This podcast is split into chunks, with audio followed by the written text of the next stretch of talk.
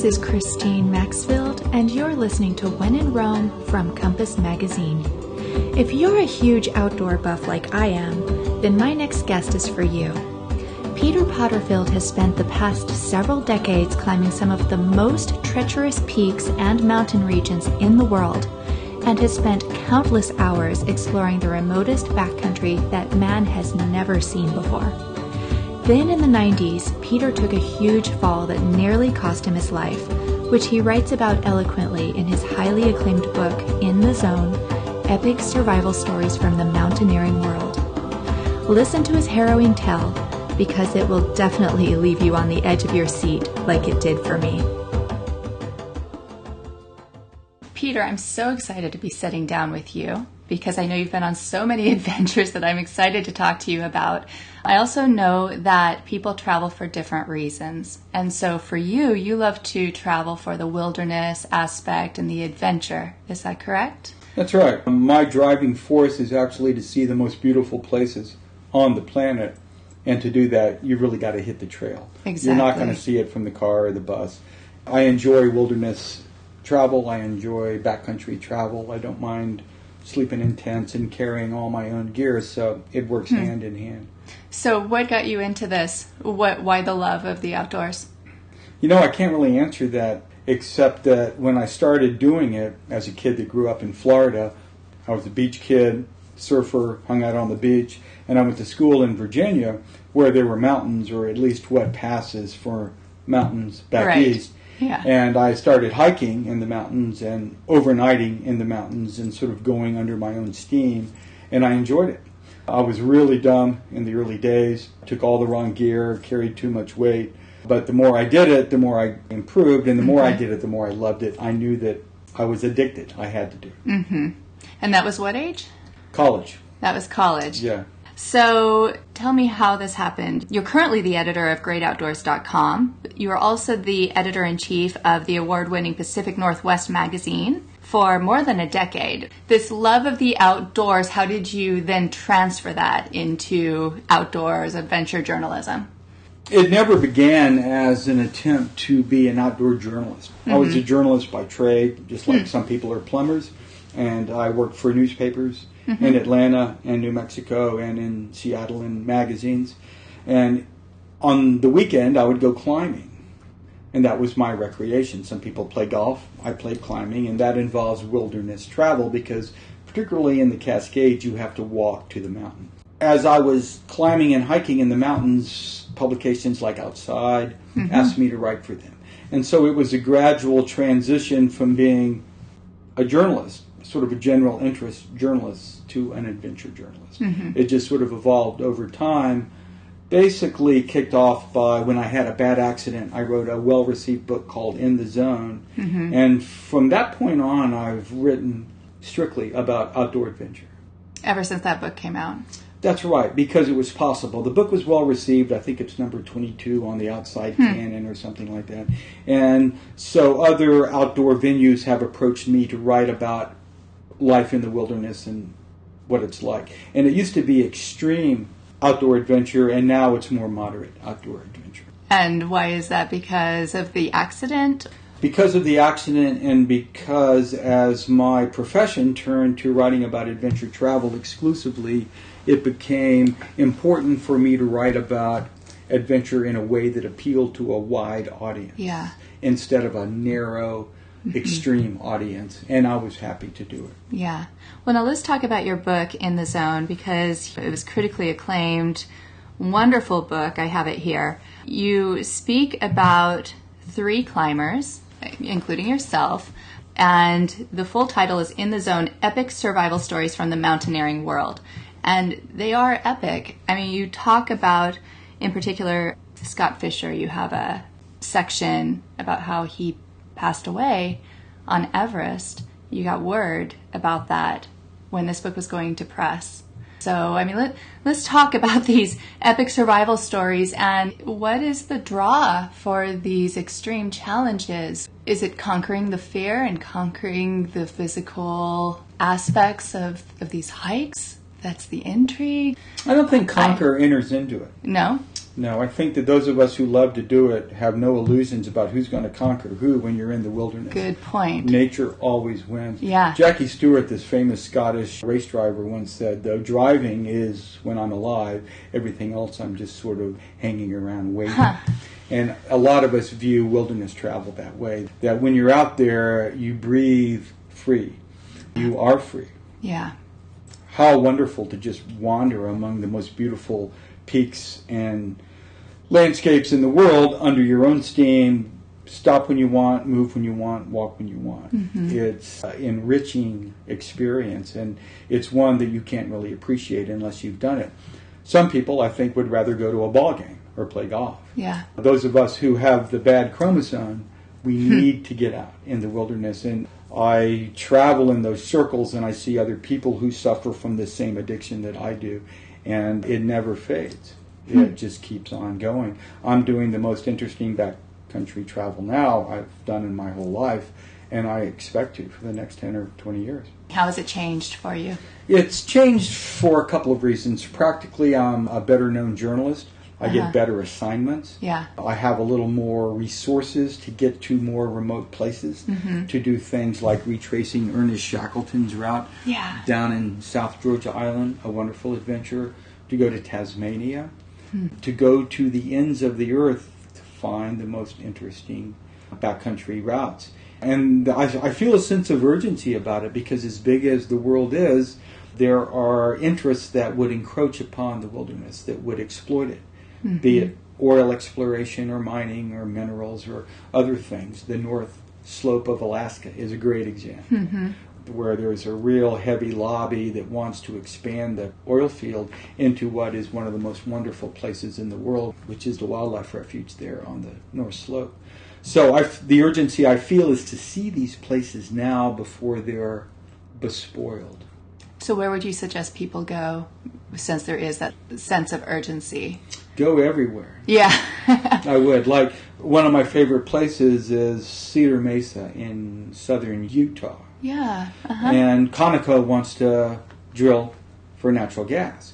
And then it would be, of all the places in the world to drill for natural gas, why pick one of the most unique landscapes on the planet? Yeah. It's ironic that tourists from France and other parts of the world, 12,000 miles away from Utah, appreciate the landscape more than the Utah delegation does. Mm-hmm. So I work hard to protect wilderness, but in my own self interest, I just try to go everywhere I want to see quickly before they can get to it.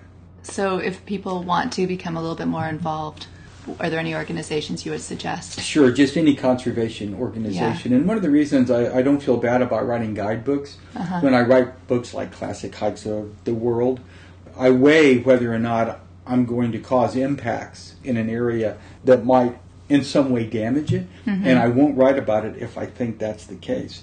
Usually, the places I write about are either well protected by wilderness backcountry rules, or mm-hmm. they're just so remote that there's no way there's going to be too much traffic. Yeah. So I, I don't feel bad about it. And by sending people into these wild places, people grow to love those places, and then they work to mm-hmm. save them. Mm-hmm. Stewardship is the word that you hear a lot. So it doesn't matter whether we're talking about Patagonia or whether we're talking about a place in New York State.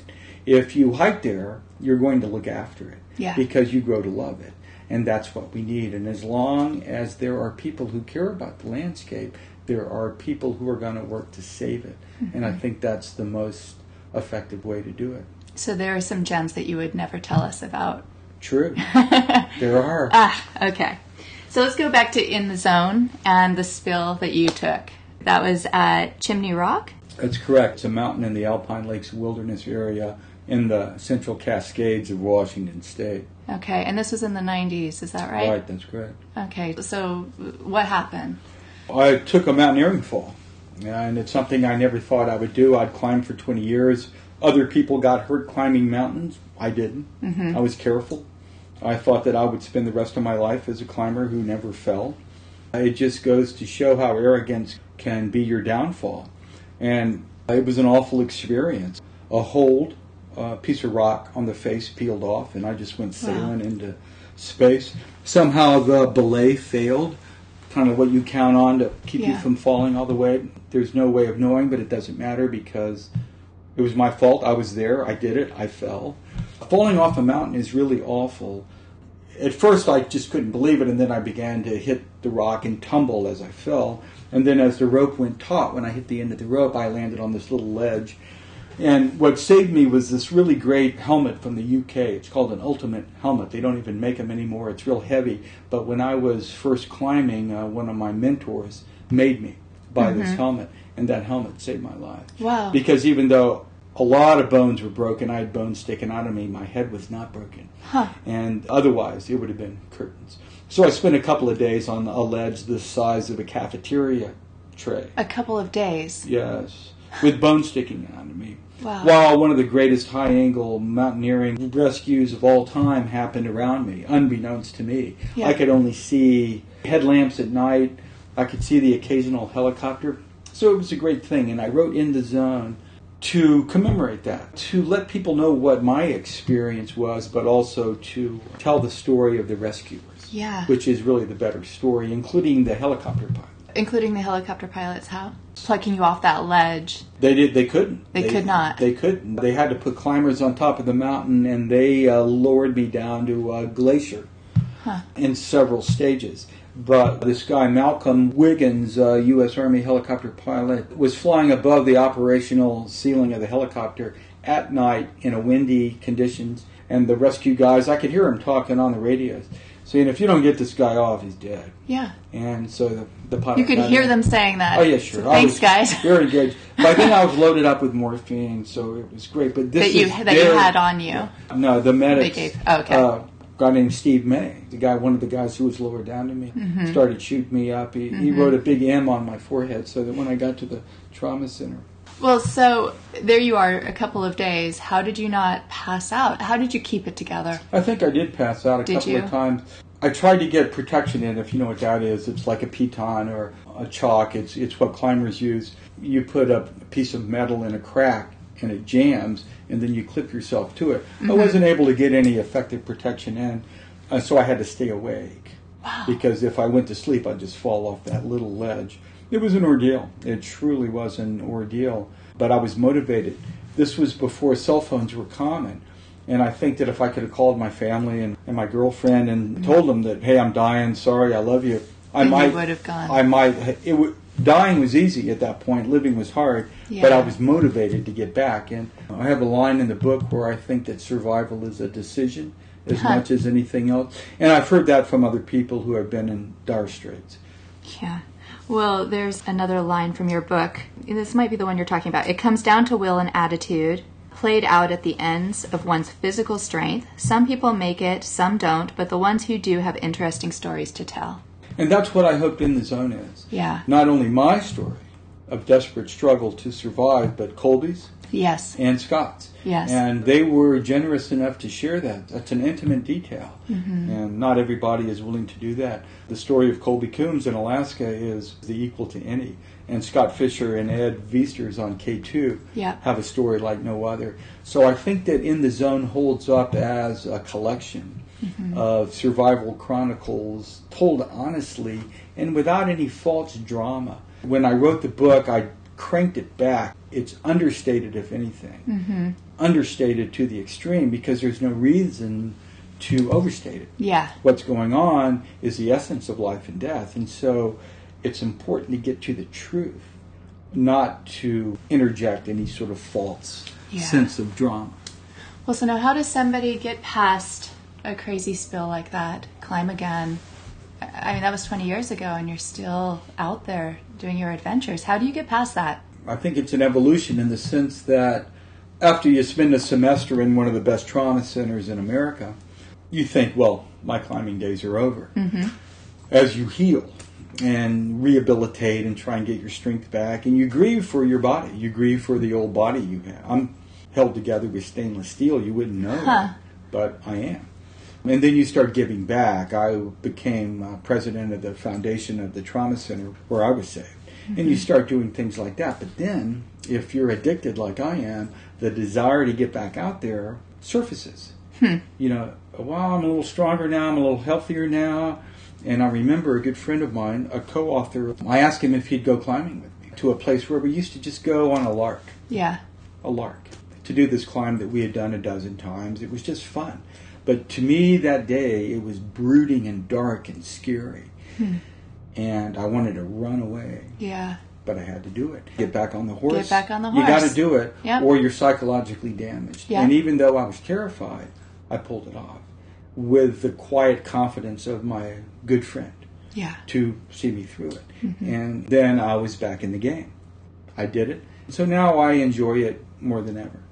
And how long did it take you to get out there with your friend from the You know, I would say that the healing process is still going on, but it was a good three years before I felt physically strong enough to take that on. It would be dumb to do any climbing or to do any wilderness travel if you're not physically up to it. That's the way people get into trouble. Mm-hmm. Yeah. So I wasn't going to do something stupid like that. Yeah. It took a while. So if somebody wants to start getting more into these adventures, how do they do that? They're just completely, you know, novice. So Because you the- started when you were older. You were in your 20s. So how did you? Yeah, really. Most people start in their teens, and that's a good time to do it because mm-hmm. they're fearless. Anybody who wants to spend any time, whether it's climbing or traveling through the backcountry, mm-hmm. and they're two different things. If climbing is what you feel the urge to do, then indoor gyms are a good way to train and mm-hmm. learn. If alpine climbing, the sort of climbing that I enjoy, where you walk into the wilderness and climb an objective that's deep in the wilderness, to me is more enriching. Then you just start slow and gather skills, just like you would do anything else. You go overnight and you're going to make mistakes and you're going to be cold and you're going to be wet sometimes, and you say, wow, you know, next time I'm going to take this, or next time I'm going to do it this way, or mm-hmm. next time I'm going to do it that way. You do that for a few years and you start to gain practical knowledge that enables you to travel safely Yeah. through the backcountry, and those are the skills that you need. You know, you take a couple of falls, mm-hmm. or you look down and find that your knots come untied. It makes you more careful. You learn, and it's a learning curve like any other pursuit, whether it be mm. making quilts or canoeing. Yeah. You learn skills. Uh, you said that your accident happened 20 years after you started climbing. When you start to get a little comfortable, Yeah. the whole thing. Overconfident would Over, be a better word. overconfident. Yeah. How how do people avoid that? That seems so likely. I don't know the answer to that. Mm-hmm. But what's educational about the experience is that it takes something like that to remind you that you've got to be Yeah. careful. Way better to just learn that intellectually, mm-hmm. although the lesson may not take as well Yeah. Until you just get slapped upside the head. I'm lucky that I survived it. A lot of people don't. I started taking notes the day the Army helicopter delivered me to the trauma center because I didn't want it to dissipate. I mm-hmm. wanted the raw emotion of the days I'd spent on the ledge to be realized, to be able to be articulated. It's a shame that you've got to suffer so much to learn the lesson. And I encourage people to just learn the lesson. The upside is that when you come that close to death, that you lose your fear of death. When death becomes easier than staying alive, Yeah. you're there. You know, you're looking at the Grim Reaper. And I'm, I'm not over dramatizing. It's just like you're on the ledge, and it's just like, well, I think I'll just die, or I'm going to just hang on here as long as I can for whatever motivations you have. How has that changed you today? Uh, definitely changing. Yeah. I don't want to die, but I'm not afraid of it anymore because I've been there. I've mm-hmm. just been right at the threshold of it. It makes me love life even more, and it's why I'm traveling and doing more backcountry travel now than I've ever done in my life. Well, it's an incredible gift. I mean, you worked really hard to get that lesson, but Lucky, yeah. lucky, and some people aren't lucky. Yeah. It's you know another dead climber. We read about him every day, Yeah. And I wasn't the guy that died. Yeah. It's, So what's next for you? What is the peak that still needs to be climbed for you? Well, for me, it's more like going to remote and beautiful places. Mm-hmm. You don't know what's going to work for you next until you go there. Yeah. No stone unturned is my motto. So I've recently been to Tasmania, where I found some of the most interesting backcountry routes I've ever seen along the Tasman Peninsula. I recently went to Arctic Sweden and walked 100 miles through the most incredible wilderness. You can drink the water out of any stream. You can camp wherever you want. You can do what you want, you will not see a soul. That one was solo, right? Is that the one that you yes, did? it was. Yeah. Yes, yes. And I, and, you know, and, and solo is good. Solo is different than not solo. My preference is to go with a good friend, a companion who also is a competent backcountry traveler. Mm-hmm. There's a couple of photographers I work with who are my equal in any regard, and when we travel through a remote place and we stop for a while, they go do their thing, I go do my thing, and it's a nice partnership. Mm-hmm. If you go by yourself, it's a little more intense. Your internal dialogue kicks up a little bit. Yeah. You've got to be careful because there's no rescue. You have to pay a little more attention, and that's what makes it more intense. But places like Arctic Sweden are the reason why you have to go look. Uh, lately, I've been doing a lot of backcountry travel in the Middle East. Now, who would have thought that the Middle East would offer the kinds of challenges that would be interesting? But Jordan, we did a 50 mile journey through the deserts and the mountains to enter Petra, Yeah. the back way. Oh, did you? Because I was in the Wadi Rum volunteering. I didn't do. I know where you're talking about. It's worth it. I need to It's go back to it. Jordan. I, I think, well, to enter Petra through El Dir, the treasury, yeah, from the highest point, and then drop into it yeah, That way, it has bigger impact than arriving in a parking lot full of idling tour buses yeah, and a, a full-on tourist scene. I'm not knocking Yeah. the tourist scene. Anybody in their right mind would want to see Petra or the Taj Mahal or the Mm-hmm. pyramids. Go for it. I'm all for that, but I'd rather do it in a quieter way. yeah. And Israel, there's this place called Wadi Ze'alim, which is not far from Masada. Mm-hmm. Beautiful place, and you can see desert ibex. One of the last places on earth where you could see desert ibex. So the important thing is to never stop looking around. I recently did a hike in Newfoundland called the Long Range Traverse. There's no trail. An incredible backcountry outing, very satisfying. Nobody's there. You camp in places where no human being has ever been. It makes travel to Newfoundland worthwhile. Huh. You got to keep looking. And what haunts me now are the places that I haven't been or the places that I don't know about. Luckily, when I give slideshows and lectures around the country, people come up to me and say, tell Peter, you. you know, you Yeah. don't like this place, you should go. Yeah. So your list is getting bigger. Yeah, it is. It is. And it's, it's just fun to go. Yeah. Well, I really love your books. I have your latest one, which is it was the classic hikes. Classic hikes of North America, Mm-hmm. where my publisher in New York asked me to focus on hikes closer to home. Mm-hmm. Twist my arm. You Yeah. know, go to Utah, go to Alaska. Yeah. I had hoped to include some hikes in Mexico, some really elegant treks in Mexico. Most of the good ones are in Sinaloa State, and I didn't feel good about sending my readers to a place that's so unpredictable right now. I'm not scared off Mm-hmm. By politics. I sent people to K2 in Pakistan Yeah. right after 9 11 because I knew that it wasn't an unreasonable risk. Mm-hmm. I think Mexico right now, given what's going on down there, a couple years it'll be fine. Mm-hmm. All right. I'm hopeful. yeah. All right. Are you ready for your traveler's 10 questions? Yeah, right. Do you do this to everybody? yeah, I do. You're already blushing about All it. right. Okay, kid. All right. What book, travel or otherwise, makes you want to pack your bags and hop on a plane? I know there was one book that got you really going on hiking and outdoors, but What's that? oh, wasn't it Annapurna? Uh, yeah. See, I knew. I did my research. yeah. Do I have to pick just one? Tell me as many as you want. What I do is more adventure than travel, I think, but there's a couple of books that are really great. You mm-hmm. mentioned one, Annapurna, by Maurice Herzog, a really, really wonderful story of a tragic climb in a lot of ways, but it's the essence of adventure. The great book was called In Patagonia. Yeah. Bruce Chatwin? Bruce Chatwin, and it's it's also the essence of adventure, well told. That's really important. Two more books that I think really inspire me. Although I read voraciously, I read all the time. Mm-hmm. You can't read enough. There's a book called Savage Arena by Joe Tasker, which may be the best mountaineering book on the planet ever. Huh. Joe died, disappeared actually on Mount Everest just a few months after dropping off his manuscript with the publisher. Savage Arena is a wonderful book. Finally, I'll mention a book by Redmond O'Hanlon called In Trouble Again. Yeah. The guy is hilarious. Yeah. Another well told story. I love all of his stuff. He's great. He's really, he's exceptional. Yeah. What destination do you consider a best kept secret? I know you won't tell me the super gems that I know you know about. The two that I would offer up would be the island state of Australia, mm-hmm. Tasmania. It's unique. And I would say northern reaches, the Arctic reaches of Scandinavia, hmm. Are seldom visited, wonderful places. Yeah. Any of the three, the Norway, Finland, Sweden. I'm, I'm more familiar with Sweden and Uh-huh. Norway. Okay. Funny you should mention, I'm off to Finland to find out what's there. You are? Yes, When? Friday. I'll go to Helsinki, spend some time in Finland, and then go to Estonia and to see. Wow. All right, so we'll have to report back. Yeah. What site should be seen at least once in a lifetime and why? Highest mountain on earth because it's there.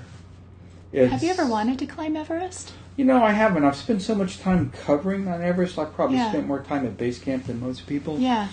And I used to want to climb it as a younger guy, but a lot of my friends, Scott Fischer, Yeah. is a frozen corpse on Mount Everest, and He's many still there. Still there. Well, you can't bring people mm-hmm. down. Okay. It's all you can do to survive. Yeah. And I, I'm not going to be judgmental about what's happening on Mount Everest, but in the last 15 years, the experience of being on Mount Everest has changed dramatically from one of elemental personal struggle to one of crowd control. Yeah. And it's okay. The mountains are for everybody. And a lot of climbers, I think, take umbrage that, oh, Everest has become this zoo of mm-hmm. clients who are paying forty, fifty, sixty thousand dollars to climb the mountain. But who are we to judge them? Yeah. The point being is the experience has changed. Mm-hmm. And so now it's not some lonely, grim struggle.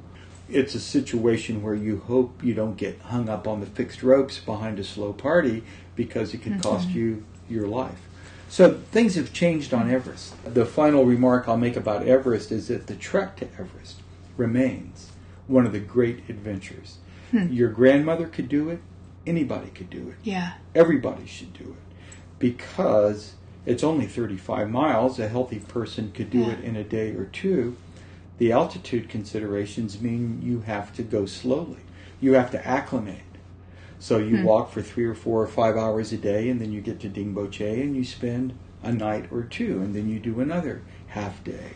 So that enforced downtime gives you time to savor the landscape, the Himalaya, Yeah. It's incredible. and the culture. Yeah. Nepal is my favorite country. I always say that. And that's on my list to get to Everest Yeah, Base Camp. Everybody and- should Yeah, do it. yeah. And because it's so easy Yeah. and it's got such a high payoff.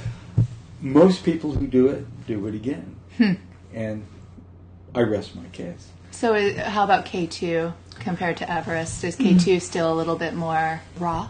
It is. But K2 i- is equally dramatic. It, Yeah. The Karakoram is a great mountain range. The difference is is that the Sherpa people live in the Khumbu the way most people go to Everest, whereas the hike on the Baltoro Glacier to K2 is an uninhabited moonscape, Uh huh. but beautiful. Hmm. Either is good. Totally different. Yeah, but equally invigorating.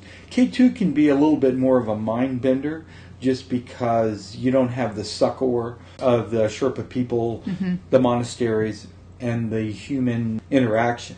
Yeah. You know, it's just you and your trekking group and your guides. Hmm. But they're both great, great mountain treks. What and where was the most memorable meal you've had while traveling? I'm a total foodie. I'm a good Huh. cook. Wadi Rum, I was with some Bedouins. Mm-hmm. A guy named Abu Suleiman was a local Jordanian that I was hiking with, and he made the most incredible dinner over a campfire. Well, not only over a campfire, he made lentil soup that you just wouldn't believe how delicious it was.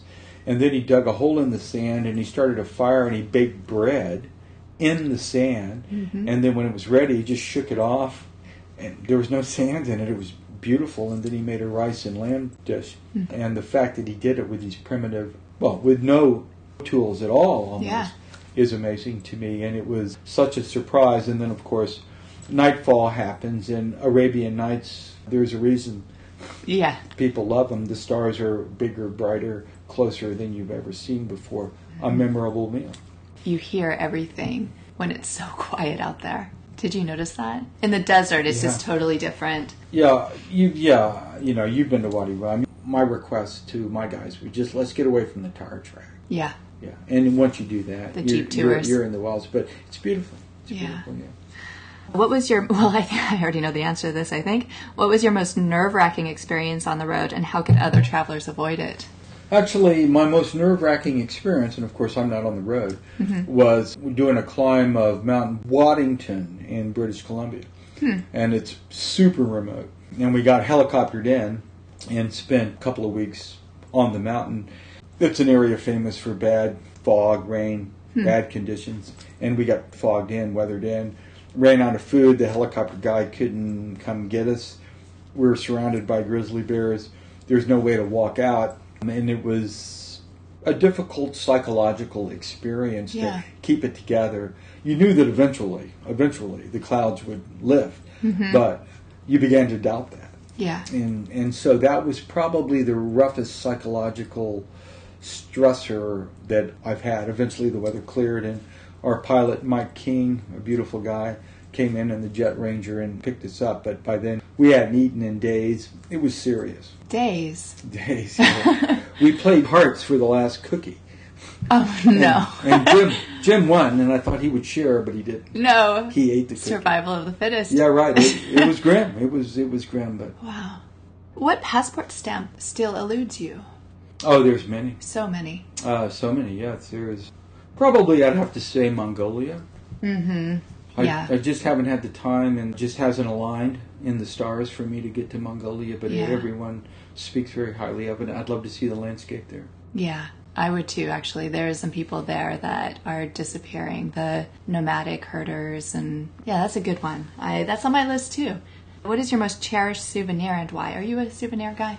No, I'm not. I, I take no souvenirs. I just take back memories. Yeah. And there's no way that I could tell you what my best memory is unless it was the hour I spent at Shackleton's grave. We had made the Shackleton crossing, and ever since I read the book about his disaster, Endurance, Yeah. I'd been fascinated with his attempt to make a traverse across Antarctica. Mm-hmm. And after we did that, we stopped at Grytviken this little whaling station on South Georgia hmm. to say goodbye to the Marines who were stationed there after the Falklands War. There's about half a dozen of them English Marines. Mm-hmm. And my buddies all went to bag a nearby peak.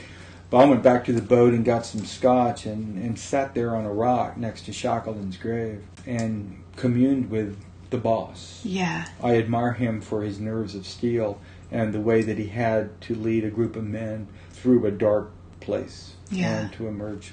As he put it, we've been through hell, not a man lost. And unlike Scott, everybody dies. Shackleton, nobody dies. Yeah. So that was a memorable souvenir for me, that moment. I love that. What's the most interesting custom or tradition you discovered abroad, and did you bring it back home? I think it's Nepal, the Sherpa, Hmm. teach you to laugh at discomfort. Yeah. Doug Scott, the famous British climber I interviewed for my book High Himalaya, told me, he said, Peter, we learn more from the Sherpa than they ever learned from us. Mm-hmm. And on the face of it, it sounds nutty because, you know, we're the Western world and they're a world from a different century, and yet nobody who's been to Nepal would argue with that. Mm-hmm. It's the Sherpa way, it's the, the Buddhist way, it's Yeah. everything's temporary. Don't worry, don't take it too seriously, and I think that's what I try to carry with me. Yeah, absolutely. And I know what you mean by that. I, I mean, I can't articulate the feeling of Nepal. You just have to go and you have to experience the landscape and the people. And it's just there's something magical and spiritual about Nepal. There so, yeah. yeah. yeah, that's a good answer. What's your biggest piece of advice for aspiring travelers or adventurers, explorers? Just go. Just go. Don't worry about it. Don't puzzle over the problems or don't be concerned about what the consequences will be. If you want to go, you just have to go and you have to make it happen and do what you have to do. Yeah. Because if you feel that urge, you've got to give into it. Mm-hmm. A lot of people talk themselves out of it, though. It comes down to practicalities, paying the rent. And we're talking about your life here. You Yeah. just can't worry about that. Yeah. You know, or I got to quit my job. Well, quit your job. yeah. the first thing I did after my mountaineering accident was quit my job. Huh. Finally, you know, I had clarity. Yeah. This isn't what it's about. It's about living. So, usually, if you follow your dream, things work out. Mm-hmm. You can get into trouble, but you can usually get yourself out of it. And trouble is, that's not necessarily troublesome, is it? I mean, it's good stories. If you survive it, it's Yeah. good stories and, And good lessons. the there, yeah. Right? yeah. You get stuck in a scary place. Yeah. You can make bad decisions and be in a place that puts yourself in jeopardy. But the best decision is no matter how old we are, in the end, the only thing we regret are the things we didn't Absolutely. do. Yeah. And that's such a lesson that people have to remember. I love that. And what's the most profound lesson you've learned around the world? We're all the same. Yes, I say that all the time. I know it sounds cliche, but it's so true. It's cliche for a reason, no? Everywhere. Anywhere. Yeah. We all, most of us just want to have a good time and be around other people and laugh and Yeah. eat well and drink well. Yeah. We're all the same. Now, there's some bad guys out there apparently who don't want that. But everywhere I go, the Sami people of Arctic Sweden, Hmm. these were the uh, culture that I was the least familiar with. And I just recognized everything immediately, just like we are. Everybody's just like we are, no matter where you go. Middle East, they're just like we are. Yeah. And so that's we're just human beings, and we're all human beings. Yeah. So all of these boundaries and religious differences, we have to let those go and just Yeah. remember that we're just people, and we just want to have a good time. So what's next for you? Another book or? I think so. I think Yeah. maybe uh, Europe. Uh, Okay. You know, I've been spending a lot of time in Europe. Last year was Wales and Switzerland, and now Estonia. And I think I'm probably going to spend some serious time in Europe and do some of the classic routes and some routes that maybe aren't so classic, including a lot of the the backcountry trips that nobody knows about because they were behind the Iron Curtain. Uh-huh. Eastern Europe, Transylvania. Um, Yes. has some Oh, really uh, beautiful it's there. beautiful, the Urals, all of that. So I think that that's a place that would be educational. Yeah. Spend some time. Good. Well, I'm looking forward to it. So we'll have to do this again when that happens. Good. I'll be happy to do it. All right. Thanks, Peter. I hope that Peter's passion for the great outdoors has inspired you to start exploring all the beauty that Mother Nature has to offer. I know that I'm going to start moving my climbing from the rock gym and out onto a cliff face. So be sure to follow along on Peter's next adventures at www.peterpotterfield.com or on Twitter at Classic Hikes. And until next time, get out there and set the world on fire.